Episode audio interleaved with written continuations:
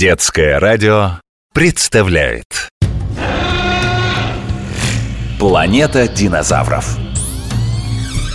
Здравствуйте, друзья! Меня зовут Астроном Остроумович И сегодня мы вновь отправимся на планету динозавров. Но сначала несколько слов о гигиене.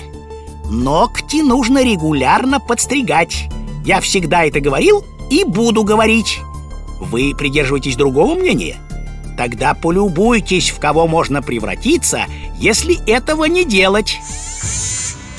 Максимальное приближение.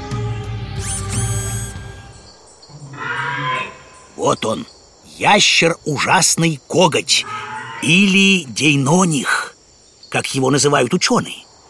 Этот плотоядный динозавр не может похвастаться большими размерами. Его длина около трех метров, а рост всего полтора но это не мешает Дейнониху быть одним из самых опасных хищников своего времени.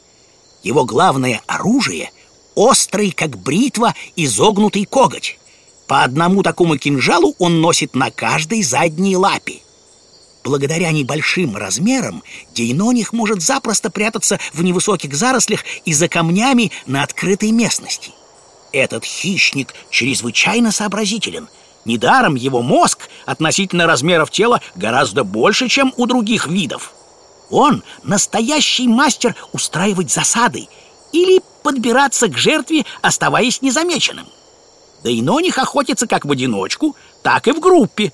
Все зависит от размера жертвы и ее способностей постоять за себя. Смотрите, отделившийся от стаи дейноних, заметил мирно пасущегося неподалеку тенантозавра — это довольно крупный травоядный ящер весом около тонны. Охотник подает знак своим сородичам, и те, пригибаясь к земле, начинают приближаться к добыче. В какой-то момент стая, как по команде, бросается вперед и атакует жертву. В схватке один на один Тенантозавр мог бы легко расправиться с обидчиком, но злобных коротышек слишком много — они набрасываются на него со всех сторон и наносят глубокие раны своими ужасными когтями. Несколько минут неравной борьбы, и восьмиметровый гигант повержен. Охотники начинают делить добычу. Вот такой он, малыш Дейноних.